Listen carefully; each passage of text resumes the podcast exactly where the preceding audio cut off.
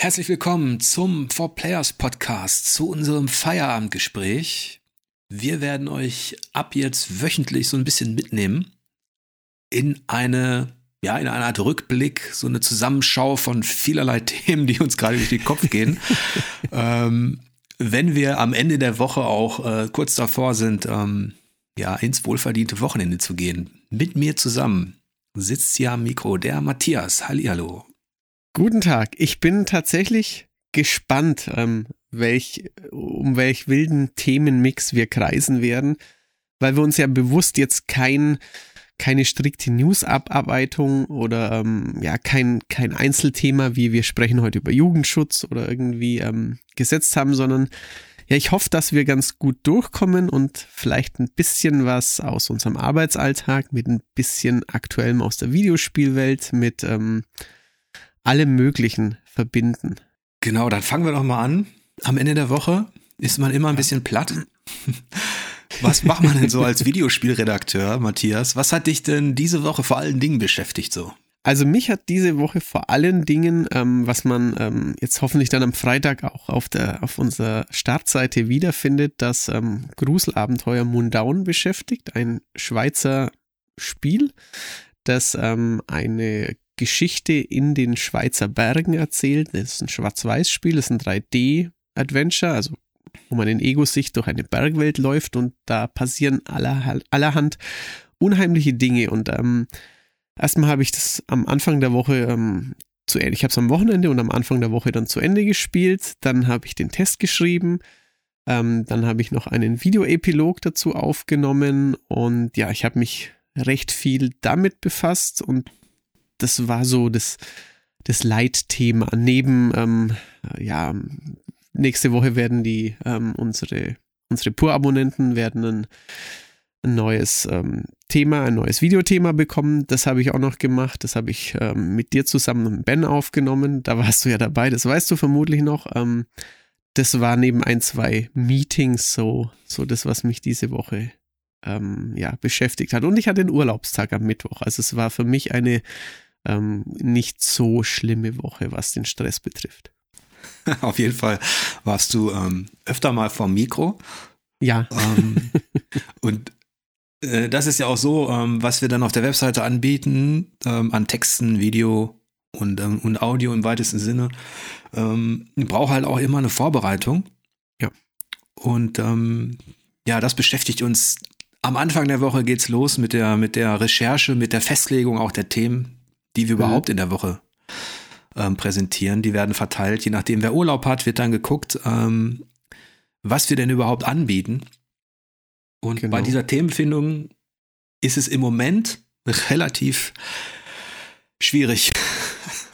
Also es ist, es ist schwierig, Highlights zu setzen teilweise. Ja. Ähm, und auch, also wir, wie du sagst, wir, wir überlegen ja, wer wie Kapazitäten hat und ähm, wenn wir Videos aufnehmen, ähm, müssen wir natürlich auch immer ein bisschen mehr Vorlaufzeit haben. Wir müssen dann planen, wann Alice oder Eike ähm, die Texte von uns, die Videoszenen und Co. bekommen und ähm, ja, wann, wann, wann sie eben Zeit für den Schnitt und fürs Vertonen und so haben. Und ähm, zurzeit, wie du sagst, wir sind immer so ein bisschen, ähm, man hat so das Gefühl, das Jahr geht ja irgendwie bestenfalls mit Returnal oder dann im Mai mit Resident Evil los. Ähm, da sind wir natürlich manchmal, ich sage jetzt nicht am Hadern, aber wir haben positiv gesagt Freiräume, uns auch an ähm, weniger wichtigen Spielen, denen dann mehr Aufmerksamkeit zu widmen. Ja, es ist, es ist schon eine Durchstrecke. Es kommt fast nichts wirklich an, an, an, an prominenten Themen, die dann eben auch mhm. natürlich selbstverständlich dann behandelt werden von uns. Ja. Ähm, das heißt, wir müssen so ein bisschen filtern und suchen. Das tun wir zwar ohnehin auch, wenn AAA-Themen da sind, um die wir nicht herumkommen. Ähm, aber jetzt haben wir gemerkt, ich zum Beispiel auch mit den letzten, letzten Tests, ich weiß gar nicht, wann ich das letzte Mal eine gute Wertung gegeben habe. Jetzt hatte ich wieder dieses Stronghold Warlords, was auch wieder nicht abgeliefert hat und davor auch mhm. wieder so ein paar befriedigend und so und auch ausreichend. Ähm, du hast immerhin den Luxus, dass du mit Mundown ähm, ein Thema gefunden hast, das zum einen natürlich wahrscheinlich auch kaum jemand kennt, das endlich mal wieder ein Geheimtipp ist, im besten Sinne. Bespricht auch, glaube ich, die Mythologie der Alpen, spielt da auch eine Rolle, glaube ich. Auf jeden Fall. Also ähm, ich war seit der Ankündigung ähm, hatte ich mich drauf gefreut, weil ich mir eben dachte, mit so einem etwas düsteren Alpensetting. Das ist was, was mich anspricht. Ähm, wir beide haben zum Beispiel ja Year Walk gespielt. Das spielt jetzt überhaupt nicht in den Alpen, aber ist auch so ein Folklore-Indie-Adventure gewesen. Ähm, mhm. Irgend sowas in die Richtung habe ich jetzt mal erwartet. Ich wusste ähm, nicht, was genau auf mich zukommt, aber ähm, ja, ich konnte mich dann recht gut darauf einlassen und ähm, fand das Alpenthema eben, das kann man in meinem äh, Epilog dazu auch hören, sehr, sehr spannend umgesetzt. So ein bisschen die, die Bräuche, die Masken, die, der Glaube der Leute, der Aberglaube, das fand ich irgendwie schön und ähm, ja, es hat auch eine richtig hohe Wertung bekommen, richtig. Damit hast du mir das einzige Spiel geklaut aus meiner Berichtplanung, das tatsächlich mal irgendwie Potenzial hatte. so, so ein bisschen, ich weiß es. Genau, ähm, das kann, kann man ja hier auch mal ausführen. Ähm, wir schreiben natürlich auch für, für die nächsten Wochen immer in unsere ähm, ja, in, in, in eine Datei rein, was wir uns so auf den, ähm, was jeder Redakteur sich, sich persönlich aussucht, worauf er sich jetzt nicht unbedingt freut, aber was er denn denkt, im März könnte er die und den und den und den Titel machen. Und da stand bei dir ähm, Moondown und ähm, da ich, äh, ich glaube, ich hatte die Pressemitteilung bekommen und auch die, das Angebot quasi, wollt ihr das testen, braucht ihr einen Review-Code? Und dann habe ich dich gefragt, ähm, wie sieht's aus? Ich weiß, es steht bei dir drin und dann hast du gemeint, nee, mach mal. Das war vielleicht dann ein Fehler. Es war ein riesiger Fehler im Nachhinein. Ich ärgere mich wirklich. Ähm, ich hätte auch mal wieder gern ein gutes Spiel besprochen. nee, aber es war bei dir zum einen, war, weiß ich, es ist, ist bei dir in guten Händen. Ähm, wir machen das auch immer so, wenn wir diese, diese Spalten füllen für die Redakteure, die meist auf die nächsten sechs, acht, zehn Wochen hinausgehen, ähm, dass wir dann auch Titel doppelt eintragen, weil es immer mal sein kann, dass jemand natürlich ja. Urlaub hat, krank wird, ähm, oder das was dazwischen grätscht, sodass wir immer eine Alternative haben so viele Fachredakteure hat man dann auch gar nicht, wenn man bedenkt, wie aufgesplittet die Spielewelt gerade ist. Also, dass es tatsächlich Klar. zig Nischen gibt.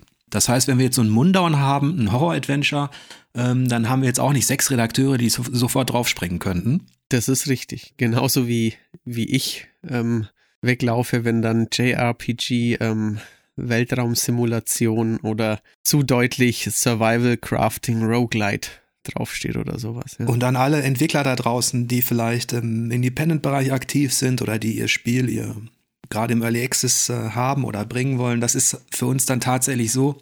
Ich lese jetzt einfach mal was runter, damit ihr mal so einen Eindruck bekommt davon, was zum Beispiel ähm, bei unseren Wunschtests oder in den Listen dann so an Titeln ist.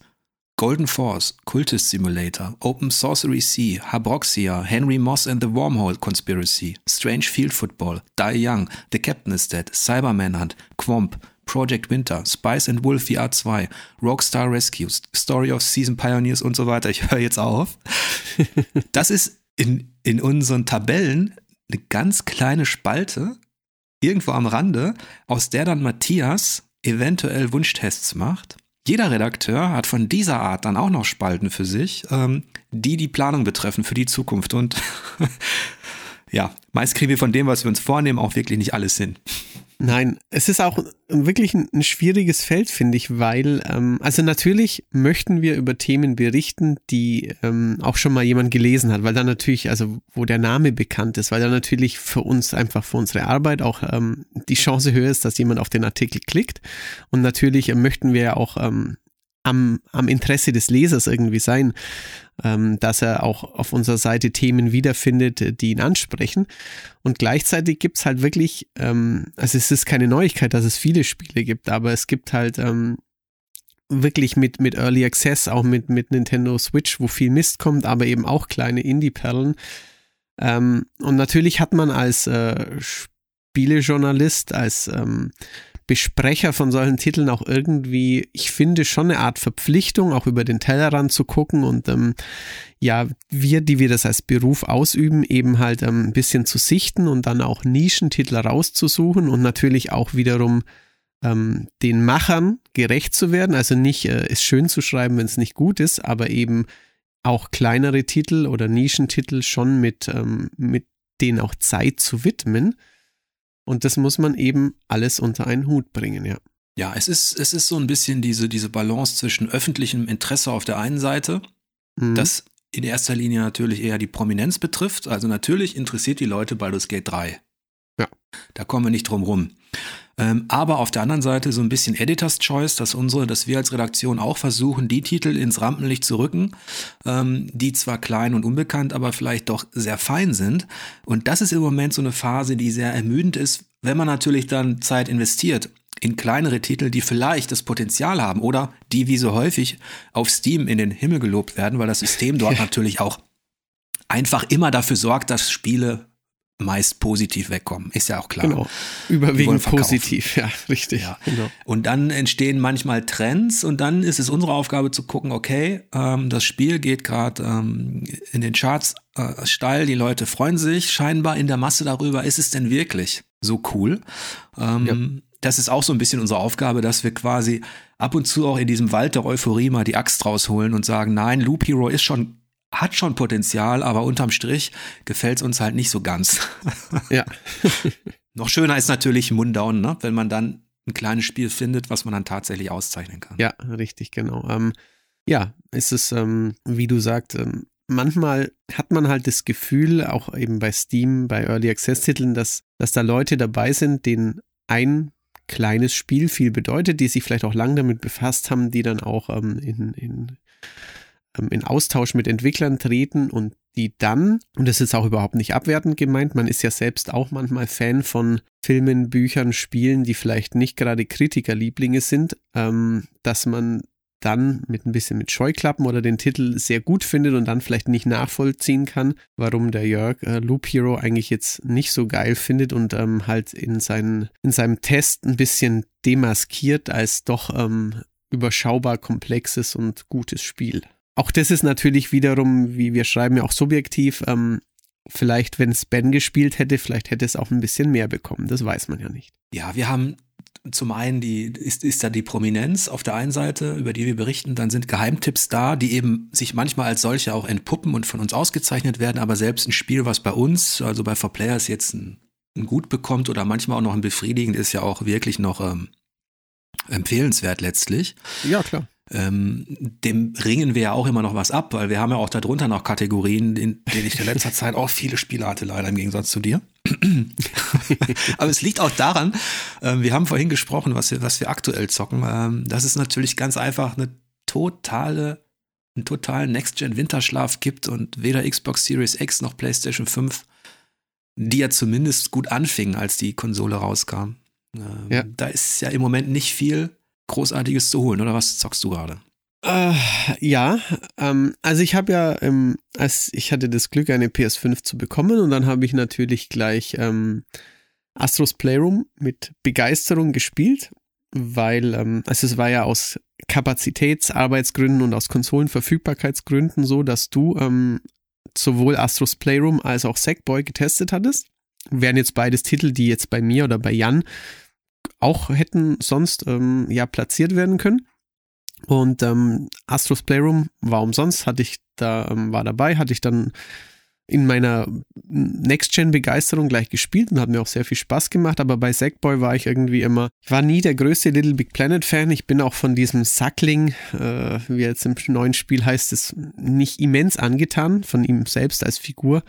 Aber ähm, als jetzt dann Super Mario 3D World nochmal kam, und ähm, das natürlich auch wegen der ISO-Perspektive so ein bisschen, also kein ähm, richtiges 3D. Jump and Run mit drehbarer Kamera. Habe ich mir gedacht, warum spielst du, also du mochtest Mario so gern, testest auch die Neuauflage, warum spielst du eigentlich Sackboy? Und das habe ich jetzt vor, ich glaube, zwei, drei Wochen angefangen. Und es ist ein ganz großartiges Jump and Run, das ich jetzt, bei dem ich jetzt kurz vor der Platin-Trophäe stehe. Ach, das gibt's doch nicht. Siehst du, das freut mich ja, dass wir beide mal deckungsgleich sind. ja, also und wie? In meiner vorigen Redaktion war es so und auch, ähm, also ich glaube bei auch, auch bei Spieletestern allgemein. Natürlich denkt man manchmal, man selbst ist, ähm, ist die Sonne, um die die Welt kreist irgendwie, dass man selber das ähm, ja am besten denn äh, ja nicht testet unbedingt, aber dass man halt den den Geschmack hat, der einem natürlich selber am besten zusagt. Und ähm, ich hatte natürlich die Sorge, dass ähm, ich nicht so, also nicht, dass du das falsch gemacht hättest, aber dass es mir halt einfach nicht so gut gefällt, ähm, dass das vielleicht meinen Geschmack nicht so trifft. Aber ich habe es jetzt wirklich, ich habe natürlich nicht mitgezählt. Wenn ich es privat spiele, dann achte ich auch weniger darauf, wie lange ein Spiel ist, weil ich das für den Test natürlich sonst vielleicht als relevant den Lesern mitgeben möchte. Ich schätze mal, dass ich es bestimmt 30, 40, vielleicht auch 50 Stunden schon gespielt habe. Auch immer wieder Koop mit meiner Freundin, weil es ja ähm, Levels gibt, die man kooperativ spielen kann, nur. Und ähm, es gibt in jedem Level 5 so blaue Perlen, die man holen kann. Und es gibt einen Gold- und Silber- und Bronzepokal, den man holen kann. Und es gibt noch ein Icon, das man holen kann, wenn man das Level schafft, ohne zu sterben. Und dann gibt es natürlich noch Trophäen für schaffe 30 Level auf Gold. Und dann gibt es auch noch die Strickritterprüfungen, ein, weil die ähm, Helden im Spiel sind ja Strickritter in dieser Fantasiewelt. Und das sind so reine ähm, Jump-and-Run-Geschicklichkeitslevel, ohne jetzt äh, groß Lorenfahrten und ohne Story und ohne Sammelgegenstände. Es gibt einfach so 15 Prüfungen, die wirklich nur auf Geschick aus sind. Und wenn man die alle schafft, dann kommt noch eine, und die ist alle hintereinander, ohne zu sterben und ähm, immer noch mit einem knackigen Zeitlimit. Und an der hänge ich noch. Also die, die schafft mich noch. Ansonsten fehlt mir nur noch eine Multiplayer-Trophäe, die aber wohl im Laufe des heutigen Abends fallen wird. Also es ist wirklich ein cooles, cooles Spiel. Ich ähm, hatte jetzt Sumo Digital, die das gemacht haben und die vor vielen Jahren mal Outrun gemacht haben, was ich mochte. Nicht als so, ähm, ja, AAA-Entwickler irgendwie im, im Kopf gerade, aber das ist wirklich ganz hervorragend. Und ich bin eben entzückt darüber, dass ich jetzt nach 40 Stunden äh, ihm 85 oder 86 gegeben hätte. Und du hast ihm auf PS4 85 und ist weswegen der etwas besseren Technik auf PS5 86 gegeben. Insofern passt es ganz vortrefflich. Ich habe da schon wieder alles verdrängt. aber, aber es freut mich aber es freut mich, dass du noch, ähm, dass du in dieser, in, in, dieser langen Pausephase richtig Spaß hast noch an so einem, an so einem ja. PlayStation 5 Spiel. Es soll ja Redakteure geben bei uns, die, die da eher schon wieder äh, kurz davor sind, äh, die Konsole zu verkaufen, äh, weil sie sagen, kommt ja nichts. Ja, ich, und du hattest ja Returnal erwähnt, klar, das ist mhm. jetzt auch noch ein bisschen hin. Äh, da mhm. unterscheiden wir uns ja, glaube ich, auch ein bisschen bei der Einordnung von, von Hausmarke. Ähm, ähm, ja, wenn, wenn, ich mich recht entsinne. Ja, ja, nee, nicht weil ich sie nicht leiden kann, aber weil ich mich ihre Spiele nie richtig abgeholt habe. Also ich sage nicht, dass die ja. schlechte Spiele gemacht haben, aber irgendwie, ich mag ja arcadige Action-Spiele, aber irgendwie gingen die immer, die wurden auch ja. immer von anderen Leuten getestet, obwohl ich es wahrscheinlich auch in der Tendenz hätte machen können. Ähm, und bei Returnal, da muss ich sagen, es sieht wirklich echt cool aus, die Welt, auch dieses bisschen Psycho, ähm, irgendwie in die eigene Vergangenheit, in diese ja, Parallelwelt mit diesem Kind, Haus in der Kindheit und so sieht echt cool aus, aber ich habe halt echt als nicht Souls gestählter Spieler Angst vor dem Sterben Luke. Musst du nicht, Matthias, du musst keine Angst haben. ich ich freue mich mittlerweile richtig auf Returnal. Ähm, klar, ich mhm. mag Hausmarke ohnehin. Jetzt, ich habe den Titeln von denen auch nicht immer die höchste Wertung gegeben. Ähm, Resogun fand ich da aber trotzdem richtig cool. Ähm, da waren einige Sachen dabei, die liebe ich. Das, das ist halt so meine, ähm, ja, mein Arcade-Team, so. Ähm, mhm. Und ich bin einfach froh, dass sie mit ähm, Returnal weggehen von dem, was ja auch mal zu befürchten war. Dass sie jetzt auch irgendeinen irgendein MOBA-Scheiß machen oder so. Da bin ich mal sehr gespannt, was, was, was daraus wird. Das ist ein kleiner Lichtblick und der kommt ja schon in sechs Wochen. oder so. Ja, es, es lässt sich nicht verhehlen, dass wir, ähm, das meinte ich mit der schwierigen Auswahl, mhm. ähm, äh, dass, die, dass die Spielewelt jetzt ein bisschen stillsteht. Ne? Ja, ähm, also es ist sicher ähm, der Covid-Pandemie auch mitgeschuldet und diesem, ja, vielleicht sanfteren Übergang zwischen den Konsolengenerationen, den wir ja auch als langjährige ähm, Begleiter dieses Business so noch nicht über, noch so nicht erlebt haben, dass eben mit dieser neuen Abwärtskompatibilität und Co. und eben, dass aber halt wirklich dieser Next-Gen-Sprung jetzt nicht nur grafisch ausbleibt, sondern auch eben rein spieltechnisch. Ist es nicht so, wenn wir jetzt in die aktuellen Release-Listen schauen, kommt viel für die PS4 und für die Xbox One und für die Switch sowieso, für PC immer aber es kommen wenig Titel, die exklusiv für die PS5 oder die ähm, Series X sind. Also sehr wenig, sehr, sehr, sehr wenig. Und ja. leider hat mir auch The Medium nicht gefallen. Das ähm, hat ja auch einigen Leuten draußen, das kriegen wir ja auch mit, richtig viel Spaß gemacht, aber sowohl Alice als auch Michael als auch ich, der sich, die sich alle den Titel ausgiebig angeschaut haben, wurden da irgendwie nicht von abgeholt. Ja, es gab auch, bei mir ist es so, ähm, Horror habe ich mal geliebt, ähm, Silent Hill und Co., Resident Evil mhm. natürlich, mit dem ganzen Auf und Abs, die es da gibt. Ähm, Eternal Darkness war fantastisch, solche, solche Geschichten. Und irgendwann hat mich der Horror so ein bisschen verloren, als das Ganze auch so ein Trend wurde, mhm. der immer mehr in diese Richtung ging, ähm, dass du dich eigentlich nicht wehren kannst und wegläufst vor dem Horror. ähm, dann hat ja Gott sei Dank Capcom jetzt wieder die Kurve gekriegt, sodass ich mich auf das nächste Resident Evil tatsächlich wieder ein bisschen freue. Mhm. Es erinnert mich auf eine mit seiner barocken Art so ein bisschen an Resi 4. Ja. Auch mit seiner Mechanik, obwohl Capcom da natürlich noch ein paar andere Einflüsse drin hat. Ähm, und Mundown ähm, werde ich mir definitiv auch noch anschauen, ähm, nachdem du das jetzt besprochen hast. Ähm, ansonsten, wenn ich zum Beispiel jetzt mal in meine, wenn ich mal vorlese, was bei mir so in den nächsten Wochen auf dem Programm stand, was dann mhm. entweder gecancelt wurde oder in den Wunschtest geht, das ist dann Collapsed, The Life and Suffering of Sir Brunty. The Outer Worlds hatte ich jetzt gerade besprochen. Arkham Horror, Mother's Embrace, Dorfromantik, Death Crown, Black Legend habe ich jetzt mal eine Viertelstunde gespielt. Das ist dieses im 17. Jahrhundert Rundentaktik, mhm. ähm, was auf den ersten Blick ein bisschen aussieht wie ein gutes Rollenspiel mhm. mit, mit taktischen Kämpfen, aber was so dermaßen dröge ist aktuell. Da weiß ich noch gar nicht, ob wir das in Wunschtest verfrachten oder mhm. ob ich mhm. dem noch eine Stunde gebe. Hazel Sky, Wiegmund, Solasta. Also, und da sind wir schon bis Ostern gekommen. Ähm, und daran erkennt man ja schon. Ähm, ich, ich schau mal bei dir gerade. Ja, da, bei mir stehen lauter tolle Titel drin, auf die ich mich echt freue. Also ich, ähm, ähm, also es dauert noch bis in April, wenn ich jetzt über Ostern hinausging, aber ich würde mir tatsächlich auch ähm, New Pokémon Snap als Test gerne anschauen, obwohl ich kein immenser Pokémon-Fan bin, aber ich ähm, irgendwie hat mich diese Zeit damals gerade noch so mitgenommen. Das erste Pokémon Snap auf Nintendo 64 habe ich gemocht. Da bin ich auch froh, dass wir Experten haben, ja. genau.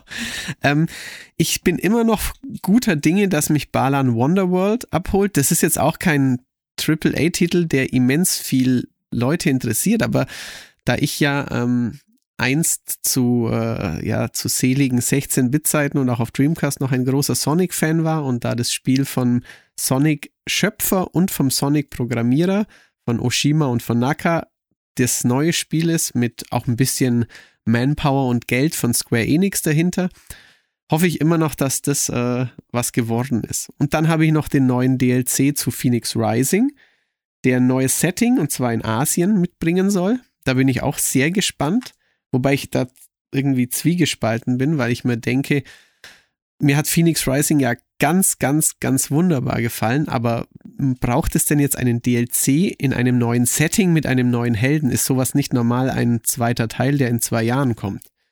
Da bin ich etwas, ja, ja etwas ich, ich, bin, ich bin froh, dass du den, deinen Spaß hast mit Phoenix Rising und dass du das auch besprochen hast. Ähm, bei mir das vom Art Design her war mir das einfach viel zu bunt. Ja. Ähm, aber vielleicht täuscht das auch. War da nicht irgendwas mit dem rosa Einhorn? Es, es gibt genauso wie es in Assassin's Creed ein äh, DLC oder ein äh, freischaltbares Einhorn zum Reiten gibt, gibt es auch in äh, ja, in Phoenix Rising gibt es auch ähm, schon etwas übertrieben mythologisch kitschige Kreaturen als Reittier. Definitiv, ja. Muss man mögen, ähm, ja. Ja, ich, ich war lang, lange Zeit auch nicht so, so, so drauf fixiert. Ich weiß auch noch, ähm, dass das Thema hatte Marcel sehr interessiert. Da gab es dann mal einen Vorab-Anspielstermin von Ubisoft und das hatte auch Marcel noch gemacht. Als es aber rauskam, ähm, hatte er entweder Urlaub oder andere Themen. Und da habe ich gedacht, ja, es, es, soll ja ein bisschen wie Zelda werden. Es ist ein Action-Adventure mit offener Spielwelt von Ubisoft. Du magst Assassin's Creed, dann machst du das doch. Und es war wirklich, ähm, mir hat es fast so gut wie Breath of the Wild, eines meiner Allzeit-Lieblingsspiele gefallen. Und ich war wirklich entzückt. Ja, das ist doch schön, dass du noch Spaß hast.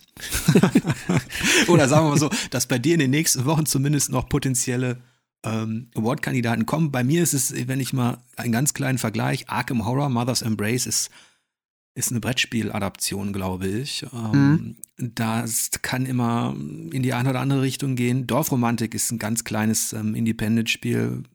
Es hört sich lustig an, auf jeden Fall. Ein Spiel, das ja, Dorfromantik halt heißt. Das ist übrigens auch ein Grund, warum es auf meiner Liste steht. Es hört sich, es hört sich exotisch an. Es ist ein deutsches, deutsches Indie-Studio und ähm, äh, es geht um friedlichen Aufbau. Mal gucken, was, die, was es wird. Mhm. Ähm, Death Crown ist dieser Exot, ne? diese Echtzeitstrategie, äh, schraffiert schwarz-weiß, der irgendwann mal kommen sollte jetzt auf Konsolen. Den habe ich auf dem PC leider ähm, damals nicht besprechen können. Das ist auch ein Fetisch von mir, diese diese komische, skurrile Fantasy. Da kann man, mhm. wenn man das Art-Design sieht, entweder rennt man sofort schreiend weg ähm, oder man sagt, hm, komm, interessiert mich. Wiegmund ist immerhin noch, hat so ein bisschen isometrisches Flair, erinnert ein bisschen an Silver und soll ein interessantes Kampfsystem haben. Da habe ich erst ein bisschen reingespielt. So mhm. Laster als 3D-Rollenspiel mit Taktikelement, also als äh, ähm, Taktikrollenspiel ähm, steht da noch. Und ehrlich gesagt, bei mir am 6.4. kommt wieder irgendwas, was mehr Leute kennen als 10. das ist dann Oddworld Soulstorm. Ah ja, okay. Das ist aber immerhin ja, ja also ich, ich komischerweise mochte ich trotz der, der, der Umweltthematik und des, ähm, also der sozialkritischen Themen und auch des, der, des schönen Art-Designs, habe ich keinen Odd-Titel jemals richtig gespielt. Seltsam, aber ist ja, ist ja schon eine Marke, die auch, die auch Leuten was bedeutet hat, gerade zur Playstation-Zeit. Ja, mal gucken, was, was da jetzt rauskommt. Ne? Davor, in der Woche davor ist noch Evil Genius 2 am Start. Das werde ich zusammen mit Marcel mal anschauen. Marcel wird den Test wohl mhm. machen. Ähm, das hat allerdings in der Vorschau nicht so ganz abgeliefert. Ähm, ja, aber bevor wir jetzt zu sehr darüber jammern, dass in den nächsten zwei, drei Wochen nur du coole Titel hast. Micha hat auch einen super coolen Titel. It Takes Two testet der. Ja, ja. Also kooperatives den, Abenteuer, das richtig Potenzial hat. Ja. Den muss ich privat unbedingt spielen. Also ich weiß zwar ja. noch nicht, wie ich es mache, da ich es gerne mit meiner Freundin spielen würde, aber man spielt es ja ähm, nicht äh, oder kann man doch, doch, man kann es ja an einem Splitscreen, an einem, an einem einer Playstation mit Splitscreen, doch, doch, stimmt. Nee, da freue ich mich unheimlich drauf. Das wird bestimmt sehr cool. Aber du wolltest sagen, bevor wir zu sehr jammern, machen wir lieber was? bevor wir zu sehr über das jammern, was, was, was, was du Gutes in der Zukunft spielen kannst. Ja. Schauen wir vielleicht noch einmal auf die, ähm, auf, auf die Woche. Ist da irgendwas hängen geblieben an Themen? Mundown hatten wir jetzt schon ähm, erwähnt. Zur Genüge, möchte man fast sagen, ja. Ähm, also ich weiß, dass die, die Controller von PlayStation VR 2 gezeigt wurden und die genau. natürlich an ähm, andere mittlerweile schon erschienene ähm, VR-Eingabegeräte erinnern.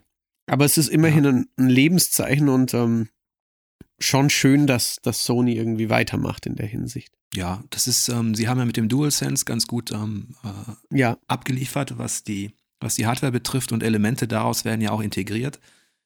Ähm, man muss mal sehen, wann, wann, wann PlayStation VR 2 dann ähm, diesen richtigen Schub bekommt, ne? weil im Moment mhm. ist es ja schon schwierig, eine PS5 zu bekommen.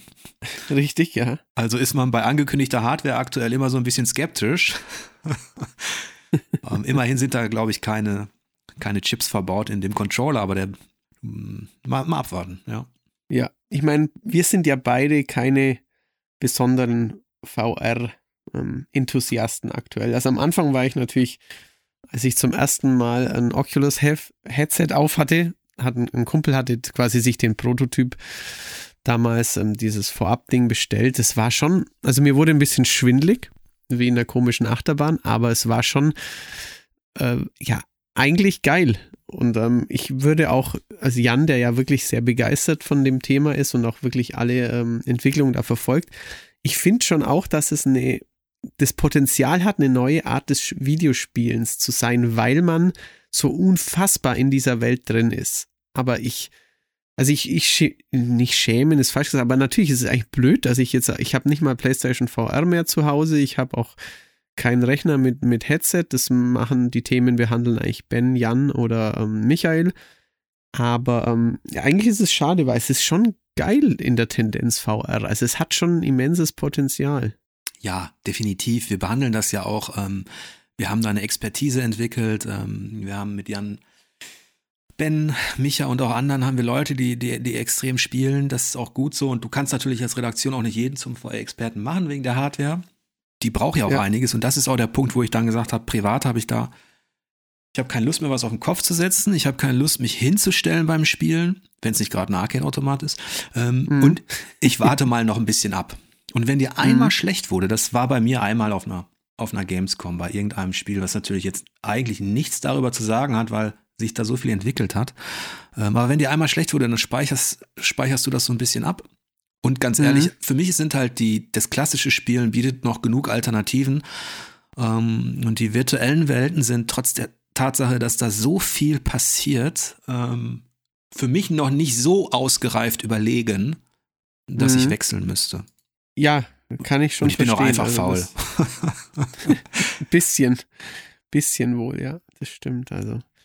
Ja. Aber irgendwann, also wenn, wenn, wenn PlayStation VR 2 keine, keine Kabel hätte, kein Fliegengitter mehr, eine Top-Auflösung, vielleicht würde ich es dann nochmal probieren. Wobei auch da wieder, ich spiele viel abends, wenn meine Freundin auch im Raum ist oder wenn wir zusammen ein Spiel angucken, spielt mal der eine, mal der andere oder der eine liest und guckt ab und zu zu, es wäre natürlich schon was anderes, wenn ich da dann den ganzen Abend mit einer Datenbrille auf dem Kopf sitzen würde. Das ist, ja. ist auch ich, immer noch so, jetzt, so, eine Sache. Ja. ja, in dieser, in dieser, in diesem Lockdown, in dieser Corona-Krise habe ich tatsächlich auch, auch angesichts der Tatsache, dass die Auswahl an Fantastischem da draußen jetzt nicht so riesig ist gerade, mhm.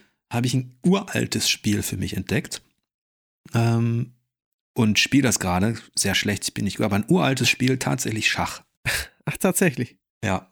Ich hatte auf einmal, ich weiß nicht, es, lag jetzt nicht an der Netflix-Serie, ähm, Damen mhm. Gambit. Ach, stimmt. Ähm, aber, aber, aber das sorgt wohl tatsächlich an ein, für einen Zuwachs am, am Interesse von Schach. Ja, also die, die Serie habe ich geschaut, war klasse, mhm. klasse Schauspielerin, tolles Thema, ähm, interessant aufgezogen. Ähm, die habe ich mir angeschaut. Ähm, aber Schach war immer so, klar kannte ich Schach, die Regeln und alles. Ne? Aber das mhm. ist so, wenn du, wenn du die Regeln von, von Schach kennst und weißt, wie eine Rochade funktioniert oder, oder, oder wie man jemanden Schachmatt setzt, dann ist das so wie, wir, wir sprechen beide die deutsche Sprache, weil wir das Alphabet kennen und Worte ja. zusammensetzen können. Ähm, aber dann gibt es da draußen Dichter, die machen mhm. aus unserer Sprache Dinge, die wir beide nicht zustande kriegen. Ich verstehe, ja. Und das ist so die Faszination an Schach. Dann denkt man sich, mein Gott, du kennst doch die Regeln, bist so Stratege. Ähm, und dann versuch mal zu spielen und dann merkst du, das ist auch das Faszinierende für mich, was da für Welten in Sachen äh, Spielstärke zwischen, zwischen dir als Anfänger, Neuling liegen und den Leuten, die dann zum Beispiel online oder was weiß ich wo mhm. ähm, mit Eröffnungen und so spielen. Und weswegen mich das fasziniert ist, dass Schach tatsächlich so viele tolle äh, Kombinationen dir bietet. Ähm, mit dem, mit dem kleinen Haken, das fand ich ganz, ganz, ganz charmant, als ich mal was gelesen hatte über Schach man spielt es ja. So wie ein anderes Spiel auch. Es ist ja nur ein Spiel. Ja. Aber dann gibt es den Begriff, man kann Schach auch nicht nur spielen, sondern man kann es ernsten. also es, es gibt Leute da draußen, so Denkmonster, die ernsten das. Die sind dann, die kommen dann ran an die Computerintelligenzen mit den ganzen möglichen äh, äh Zügen und dann fühlst du dich wirklich wie ein Wurm. okay, ja. Wenn, wenn du gegen solche spielst. Ich hab's nie. Ich, also ich, ich verstehe die Regeln, aber ähm, wenn ich gegen irgendjemand spiele, der auch nur annähernd Schach wirklich kann, verliere ich in den ersten Minuten drei Bauern und einen Läufer und dann war's das. Insofern. Ja, dann lass uns ähm, mal spielen. Sowas suche ich. So einen suche ich. So einen Spielpartner suche ich. Ich bin auch nicht ja, viel das, besser. Das glaube ich gerne. ja, das ist. Ähm, ich habe ja mal überlegt, die, ähm, sage ich mal jetzt mal auf der auf der philosophischen Ebene ist Schach ja auch tatsächlich ähm, ein Kriegsspiel, ein abstraktes Kriegsspiel. Mhm. Ähm, ganz interessant ist die Geschichte von Schach auch, dass die Dame zum Beispiel, ähm, das wusste ich auch nicht, dass, ähm, dass die aus dem persisch-arabischen Raum, wo man, wo man Schach vermutet, also die, die, den Ursprung des Schachspiels, mhm. Ähm, auf jeden Fall im Orient, äh, dass das erst in, äh, in Europa, im mittelalterlichen Europa, wahrscheinlich in Spanien, wurde die Dame dann hinzugefügt, die war vorher der Visier. Ach so. Ah. Eine männliche Figur. Der, der konnte mhm. auch, der war auch nicht so mächtig, was die Züge betrifft. Ähm, und okay. das moderne Schach fand dann wohl, bevor ich was Falsches sage, irgendwann im Mittelalter, ähm, wurde es äh, hier in Europa dann quasi entwickelt. Okay. Ähm, interessant ist tatsächlich, sind, sind die vielen Möglichkeiten, die es dir bietet, aber wir können jetzt auch gerne wieder den, den Bogen kriegen. ich habe die Schachnovelle gelesen, die fand ich sehr gut. Muss ja. ich sagen. Also, das war ja. ähm, ein, da hatte ich dann kurzzeitig ähm, Interesse also nicht großes Interesse, aber ähm, doch ein bisschen mehr. Ähm, vielleicht spielst du mal wieder Schach, aber natürlich ähm, hat sich das dann dann wieder zerstreut. Also ich weiß, ich habe ja mal vor vielen Jahren Informatik studiert und ähm, da hatte ich am Anfang Mathe, was ich ganz schrecklich zu verstehen fand, aber ich weiß, dass ich da ähm, Kommilitonen hatte, die eben auch Mathe studiert haben, bei denen ich dann eben im Mathe-Kurs war. Und da hatte ich einen guten Freund, der wirklich sehr gut Schach gespielt hat. Ähm, mit dem habe ich es auch mal probiert. Gegen den hatte ich natürlich keine Chance, aber ähm, der war halt dann, ich weiß nicht, wie gut der war letztlich, aber der hat halt, ähm, ist mit einem Schachclub auf Turniere in Bayern und so gefahren. Ähm, insofern, ich habe schon irgendwie auch Anknüpfpunkte, aber ähm, mehr als zum die Rochade oder Rochade, ich weiß nicht, wie man spricht, dass ich es wenigstens ungefähr verstehe, was da getauscht wird. Zu mehr hat es bei mir nie gereicht. Leider ja, nicht. Deswegen, deswegen, genau so einen suche ich. Genau so einen brauche ich. um, mich, um mich aufzubauen. Um, um dich gut zu fühlen. Ja, ja, so einen Prügelknaben, ich verstehe. Es ist ja auch so, wenn man dann schaut, ähm, ich mag ja auch ohnehin Strategie, Strategiespiele, mhm. auch Rundentaktik. Ähm, da gibt es schon einiges da draußen, was tatsächlich auch Mechanismen des Schachspiels im weitesten Sinne verwendet. Also ein Raster, ne, mit, mhm. mit Feldern, auf dem du verschiedene Züge tätigen kannst. Ähm, nenne jetzt einfach mal beispielhaft ein Into the Breach. So mhm. als kleines Spiel, was ich auch immer wieder gerne spiele, was auch eine zeitlose Mechanik hat. Ähm, aber in letzter Zeit gab es auch im strategischen Bereich, Stichwort, Stichwort jetzt ähm, Stronghold Warlords, was natürlich mit Echtzeit in eine ganz andere Richtung geht. Mhm. Ähm, Im digitalen, in den digitalen, ähm, sage ich mal, Welten auch nicht so viel Tolles zu holen. Mhm. Ich weiß aber nicht. ein Wald, ein Wald ja? ne, ist dann wiederum, was wir auch nicht machen, digitale Schachspiele, da bist du auch schnell. Da, da gibt es so viel Auswahl und so viel Unsinn auch. Da war ich schon kurz davor zu überlegen, ob ich mal Schachspiele teste. Wollte ich gerade sagen, das wäre wär zumindest ein schönes Special auf Four Players, ja? Könnte ich mal. Ja, aber ich, da muss ich erst noch ein bisschen, äh, ein Natürlich. bisschen tiefer abtauchen. Ja, richtig. Ich, ich weiß nicht, ich habe die Hitman Go habe ich damals sehr gerne gespielt und es gab doch auch von, von Tomb Raider auch so ein, so ein, ja, genau. auch so ein taktisches, also das, ja. Hat natürlich, ist, ist auch was ganz anderes als Schach, aber das hat mich auch mit seinem, seinem simplen taktischen Spielsystem, von wo man da angreift, ja. mit seinen ja, strukturierten Grundfläche, dass man nicht in der Welt herumläuft, sondern dass man auch nur auf seinen drei Bahnen, wie halt eine Schachfigur oder so laufen kann. Das, das hat mich in der Hinsicht ein bisschen abgeholt, ja dieser Begriff, dieses, dieses, ja, dieser Neologismus, diese, dieses Ernsten, man spielt nicht, man mhm. ernstet, trifft ja auch auf manche, äh, sage ich mal, Fetischisten im digitalen Bereich zu. Wenn ich an Eike denke und sein Tarkov, ja. ähm, habe ich auch das Gefühl, der ernstet das, anstatt das zu spielen. das könnte also, wenn man sich sein, ja. so in, intensiv reinsteigert in ein Spiel und total verkopft nur noch dieses Spiel existiert. Mhm. Ähm, naja, mal gucken. Das ist eigentlich was, was, was für einen Spieleredakteur ein bisschen schwierig ist. Also ich habe ja. in der Zeit, wo, wo natürlich keine Tests anfielen über Weihnachten, da habe ich mal wieder, so wie ich es vielleicht gern spielen würde, wenn ich nicht diesen Beruf hätte, Call of Duty, online ganz lange gespielt. Aber natürlich jetzt, ähm, wo wieder jede Woche zwei, drei Tests eventuell anstehen oder halt auch Spiele, die man sich anschaut und die man vielleicht dann doch nicht testet. Ähm, also ich, ähm, auch Ex-Kollegen von mir, es gibt einen, der spielt sehr viel Destiny, einen, der spielt sehr viel äh, Pro Evo immer noch, aber so ein, ähm, ein Ernsten dann vielleicht, ein, oder Eike spielt jetzt eben sehr viel Tarkov, aber ein unglaublich langes Spielen von einem Spiel kann man sich manchmal kaum noch erlauben. Ja, es, das, das stimmt, da sucht man so. Bei mir ist es jetzt eben, e, e, eben Schach, ich weiß auch gar nicht warum, mhm. meine Frau fragt mich auch warum. Ähm, auf einmal so viel Schach mhm. uns rumsteht. Ähm, aber was ich gerade, was ein guter, ähm, eine gute Überleitung war, du hast Pro Evo ähm, äh, genannt und weil ich Beispiele suchte für Spieler, die irgendwas ernsten, dann hat man doch schnell eher den E-Sportler vor Augen. Ja. Weil da erinnere ich mich an damals, als ich noch Turniere mitgespielt habe, mal. Mhm. Ähm, wenn man dann gegen richtige E-Sportler gespielt hat, die das dann auch so wirklich im Clan gemacht haben, ja.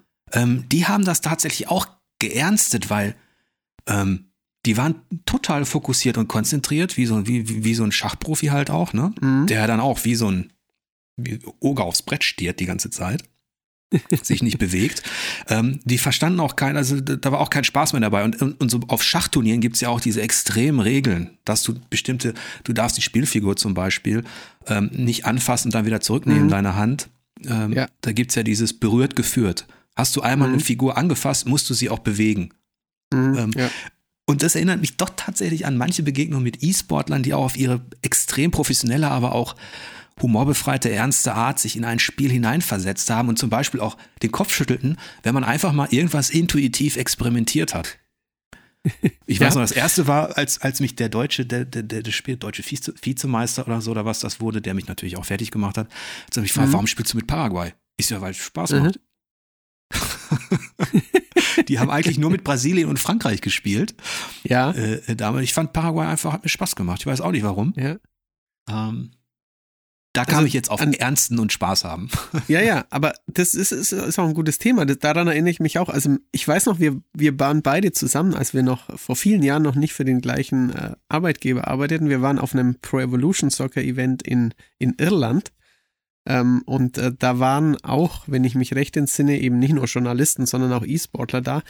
Ähm, Mike Linden hieß damals der beste deutsche Pro Evo-Spieler und ähm, ja, das war einfach, ich weiß nicht, ob ich 7 oder 8-0 verloren habe, aber ich hatte im Jahr davor, war, hatte ich den ersten Platz gemacht bei so einer internen Videospielredakteure-Meisterschaft, die Konami viele Jahre lang ausgerichtet hatte. Also ich konnte ein bisschen Pro Evo spielen, auch wenn ich ähm, nur mit Glück gewonnen hatte und auch im Jahr darauf oder davor irgendwann ausschied. Aber wie du sagst, ähm, die, die spielen dann nicht irgendwie aus dem Bauch raus, was sie in dem Moment für für einen guten Spielzug erachten oder was, wa warum man halt dann mal dribbelt oder eben, wie du sagst, auch eine andere Mannschaft wählt, sondern die nutzen halt die Mechaniken, die sich als am besten erwiesen hatten. Also ob es ja. die früher die FIFA Brothers waren, die dann irgendwie in dem und dem Jahr halt, wo Flanken zu äh, drei äh, Prozent mehr Toren führen, als wenn man über die Mitte spielt oder so.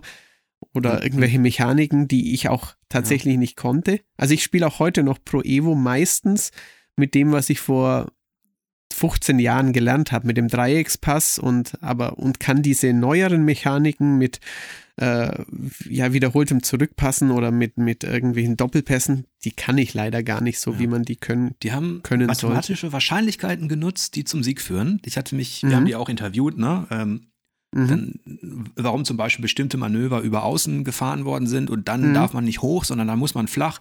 Warum an der einen oder anderen Stelle, warum man da schnell hin und her spielen muss und dann mal kurz warten muss. Klar, sowas kriegt man auch, sowas haben wir als, als Amateure auch rausgefunden und die haben auch nicht jedes Spiel immer gewonnen, aber mhm. das hat mich auch so erinnert an, an diese, an die, an, an die Schachspiele, die ich jetzt in letzter Zeit mir angeschaut habe, wenn, wenn du nebenbei die Engine laufen lässt, mhm. die Schachengine, dann zeigt die dir an, ähm, wenn du einen Zug machst, welcher, welcher der nächsten möglichen Züge, die du mit deiner Dame, mit deinem Bauer machst, ähm, mhm. ähm, zu welcher prozentualen Siegchance am Ende geführt haben.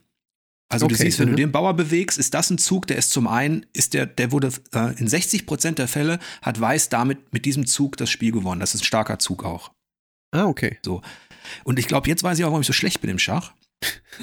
weil ich das eigentlich als, als, als Spieler, der im wahrsten Sinne des Wortes gerne auch experimentiert oder aus dem Bauch heraus Dinge tut, weil ich das mhm. eigentlich verabscheue.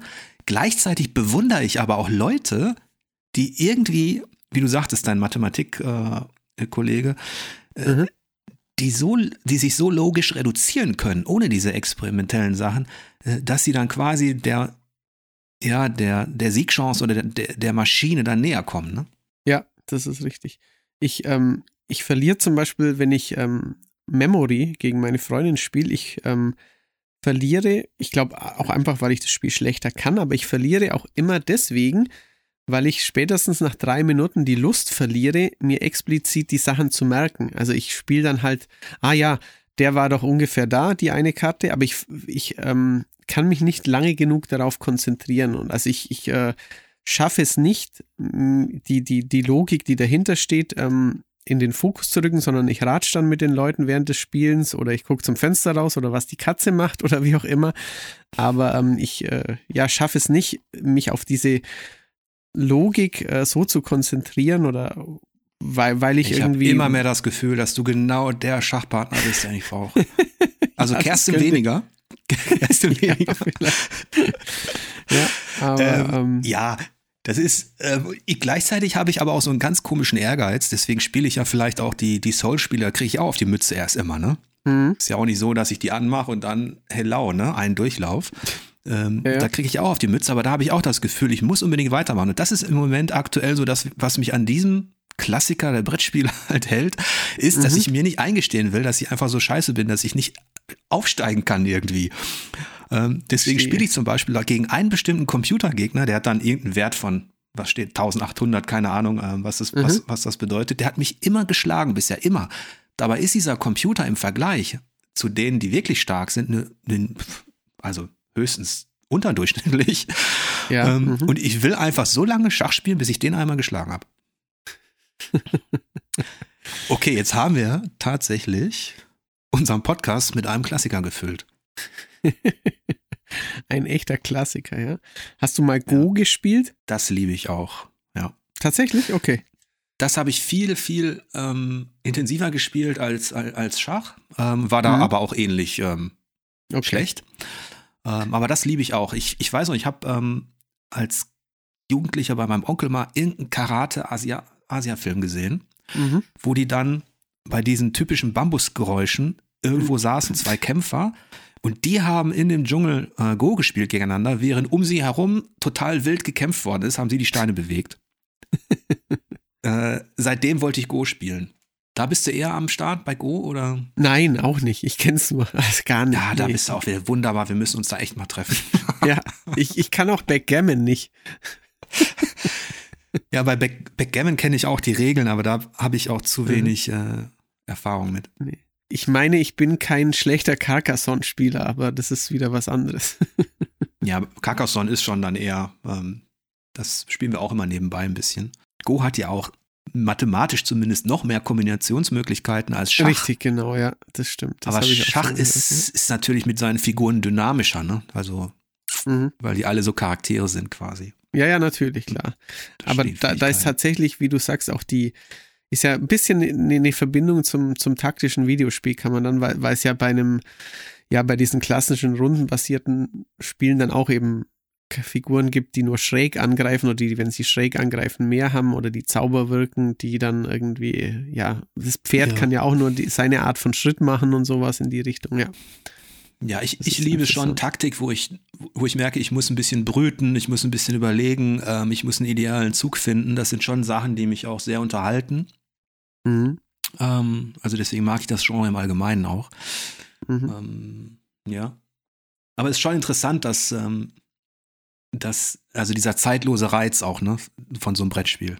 Ja, ja, natürlich. Also das ist, ähm, ich ertappe mich auch immer wieder dabei, dass wenn ich Brettspiele spiele, was ich zu selten mache, dass ich sie schon wirklich sehr gut finde. Also dass es schon eine, wirklich tolle Sache ist, Brettspiele zu spielen und ähm, es ja auch nicht umsonst ähm, eine Schnittmenge gibt von Leuten, die sich für Brettspiele, für Videospiele, für Tabletop, für Sammelkartenspiele oder so interessieren. Aber ähm, also mein, mein größtes Problem mit Brettspielen, was jetzt äh, einfach, ja, eigentlich niemand Schuld hatte, außer, hat, außer ich selbst, ist, wenn ich die Regeln nicht mehr kann oder wenn man schon wieder, wenn man nach drei Jahren zum ersten Mal wieder irgendein komplexes Spiel spielt, dass dann keiner am Tisch mehr weiß, wie es geht und dann muss man sich die Regeln anschauen. Deswegen spiele ich dann lieber Carcassonne oder würde wahrscheinlich dann lieber eine Runde Monopoly oder Schach spielen, als dass ich mir dann wieder die Regeln von äh, einem komplexen ja. Spiel durchlesen würde, das ich aber, wenn ich es einmal gespielt habe, dann wieder super toll finde. Das ist immer ein bisschen schade.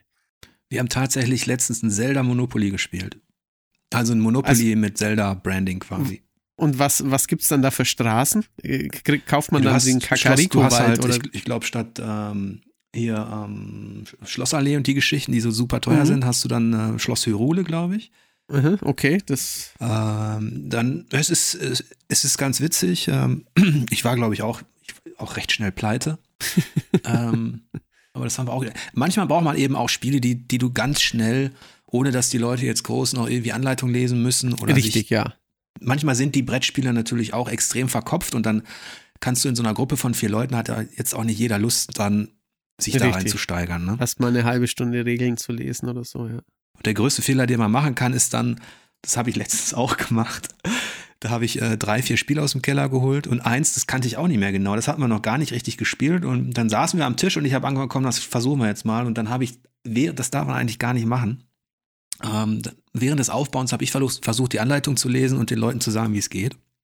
Mhm. Äh, man muss immer, immer, immer bei solchen Spielen, die einigermaßen Regeln haben, alleine die Anleitung studieren, das Spiel aufbauen und die anderen Leute dann erst an den Tisch holen. Damit die sich nicht total, damit die nicht total genervt werden, weil man selber immer hin und her blättert. Ja, ja, ich verstehe. Also vermutlich wäre das eine gute Taktik. Allerdings, wenn dann halt Freunde da sind und man hat, keine Ahnung, das Essen abgeräumt, dann sitzen ja alle schon. Dann holt man ein Spiel ja, da, und ähm, ja, dann, da holt dann man ist es dann schwierig. wirklich was? Schnelles, ne? Genau, ja.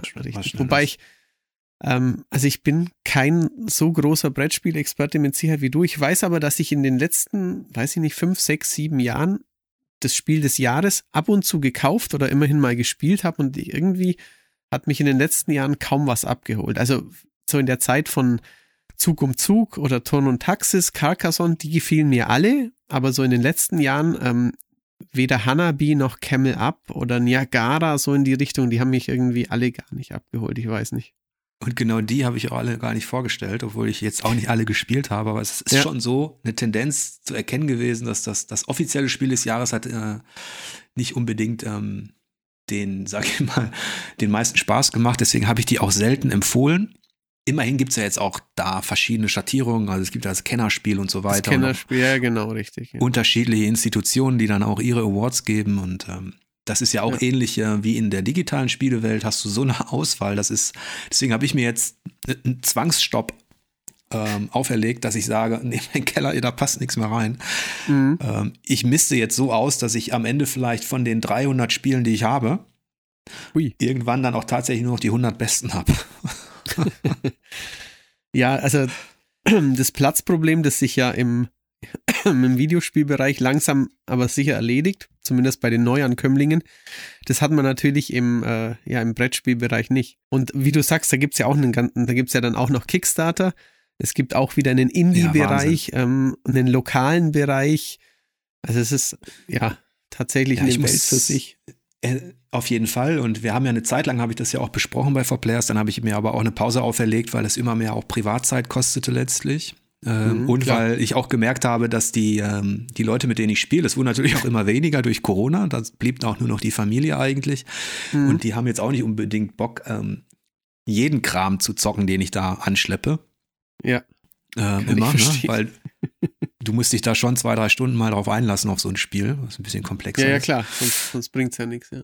Ja, also von daher ähm, ist es auf jeden Fall ein tolles, ein tolles Hobby, aber der, man wird auch schnell erschlagen von neuen Titeln, neuen Themen. Ähm, mhm. Deswegen ist diese Besinnung auf, auf einen Klassiker, auf, auf, auf dieses Schach vielleicht gar nicht so schlecht mal. Ja.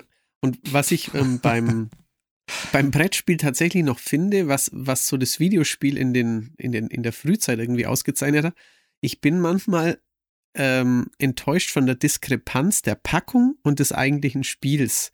Also wenn die Packung super schön im, im Laden aussieht, dann zieht es mich an oder wenn es ein Setting hat, das, das mich persönlich eine Mythologie irgendwie, also Hanse interessiert mich jetzt nicht, aber wenn dann irgendwas mit Römern oder Griechen drauf ist, interessiert es mich eher.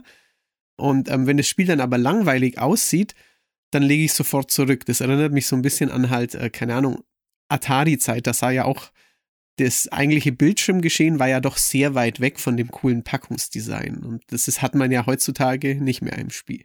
Ja. Und trotzdem war es damals so, dass ich erinnere mich noch, wie ich als, als Stöpski irgendwie bei Karstadt stand. Ich weiß gar nicht, hatte ich dann Atari VC. Ähm, und dann fand ich, äh, da hatten die die Spiele in Glasvitrinen, mussten die mit dem Schlüssel mhm. aufmachen. Ähm, genau, und da war einfach so ein Cover, so ein Cover, da hat mich der Roboter, den fand ich so cool. Dann habe ich mir das gekauft. Mhm. Ich weiß überhaupt nicht mehr, wie es hieß. Und dann war das Spiel auch stronzend langweilig. ähm, aber ich habe mich, ich war so aufgeregt, weil ich dachte, ja, weil es so, so eine gewisse Liebe auf den ersten Blick war. Und ähm, da kann man sich bei Brettspielen übrigens vertun, weil du sagtest Römer und Co. Es gibt ein Spiel, das heißt Concordia. Mhm. Äh, ist ein Handelsspiel, ähm, spielt zur Zeit der Römer, hat ein ganz schlimmes Cover. Mhm. Ähm, das Cover ist so schlimm, dass eine meiner Töchter auch sagte, das spiele ich nicht. äh, und da sagte ich, ja, mein Gott, ich drehe das doch gleich um. Das Spiel ist wirklich mhm. super da drin und das Artdesign des Spielplans und so ist auch wirklich viel besser als das Cover. Aber ja. ähm, das ist so eher der, der, der andere Effekt, ne? So ähm, keine Natürlich, Liebe auf den, den ersten Blick. Den kann es da eben auch geben, ja. Richtig, ja. ja, ich glaube, dieser Podcast hat gezeigt, dass ähm, die Themen, die es aktuell für PC, PlayStation und äh, Xbox gibt, nicht allzu üppig sind. Ja, aber vielleicht, vielleicht kann es ja auch ein, ein Motto werden, selbst wenn, wenn die Themen äh, prickelnder werden und wir tagtäglich auf unserer auf unserem Portal über diese Themen berichten, dass wir trotzdem im Podcast auch mal abschweifen dürfen. Insofern. Ja, das, deswegen nennen wir das ja auch Feierabendgespräch. Es soll ein bisschen so sein, dass zwei, vielleicht sind es auch mal drei Redakteure, vielleicht haben wir auch mal mhm. Gäste, dass wir einfach ähm, so ein bisschen, ähm, ja, auch über den Tellerrand schauen, euch ein paar Sachen vielleicht erzählen aus unserem aus unserem privaten Bereich, was uns gerade interessiert, was wir vielleicht nebenbei so zocken. Mhm. Und dass es nicht so ein strenger thematischer Rückblick ist, auf eine Woche oder so. Ähm, Ja. Ich finde, die Zeit ist aber ganz gut verflogen. Ja, in der Tat. Ich weiß, Schon wer wieder- demnächst mit mir Schach spielen muss. ja. ähm, Aber nur, nur online bitte, dass du mich nicht auch noch äh, live in Persona auslachen kannst. Nee, also das, das würde ich nie machen. ähm, auf jeden Fall ähm, denke ich, wir haben über einige Sachen ge- geschnackt. Auf jeden Fall. Ähm, ihr könnt ja sagen, wie ihr es findet, ob ihr Wunschthemen habt, ob ihr ähm, gewisse Aspekte langweilig oder, ähm, oder denn lustig fandet und ähm, dann treffen wir uns bald mal wieder oder eben andere, andere äh, Mitarbeiter oder wir mit einem anderen Mitarbeiter, das sehen wir ja dann. Glaub, wir sind da ganz offen und man kann es konzeptlos nennen, aber man könnte es auch ähm, locker und das heißt ja auch Feierabend-Podcast und ähm, ja, Es ist da eine können offene wir Gesprächswelt. Genau, eine offene Gesprächsrunde und ähm, Ja. die hoffentlich ein wenig Anklang findet, genau. ja, gute Idee, Matthias, dass du die Leser, die Zuhörer, Entschuldigung, mitnimmst und nochmal fragst, ob es da vielleicht Anregungen gibt oder ob ihr konkrete Fragen habt, auch zu unserem Arbeitsalltag. Das können wir dann eventuell auch in den nächsten Podcast beantworten. Äh, am Ende. Ja, wir haben gar nicht über Fußball gesprochen. Nächstes Mal sprechen wir vielleicht noch über Fußball. Ich kann nur sagen, du weißt mehr aktuell über Fußball als ich, was auch schon sehr. Ich bin da komplett raus. Ja, ich nicht. Ich, ich war auch eine Zeit lang irgendwie müde, aber jetzt bin ich wieder komplett drin, muss ich sagen. Ja, ich, ich werde die WM in Katar boykottieren. Ich werde mir die EM nicht angucken. Mich interessiert die Nationalmannschaft nicht. Ich weiß aber noch, so ein Rest, es ist ja immer. Ich weiß, dass wir gegen Man City spielen. Ja, Durch dich. zweimal noch und dann ist auch die Champions League-Saison für Dortmund rum. Ja, siehst du, damit kannst du mich gar nicht ärgern. Nee, es ist ja auch. Ist ja auch-. Eben, Es ist ja auch okay. eigentlich, es ist, wenn man es ernstet, ist es logisch. Natürlich, ja, richtig. Ja. Weil die anderen haben ja mehr Geld. Insofern ist es schon okay. haben richtig Geld. ja. Okay, Leute, wir ziehen jetzt einen Schlussstrich.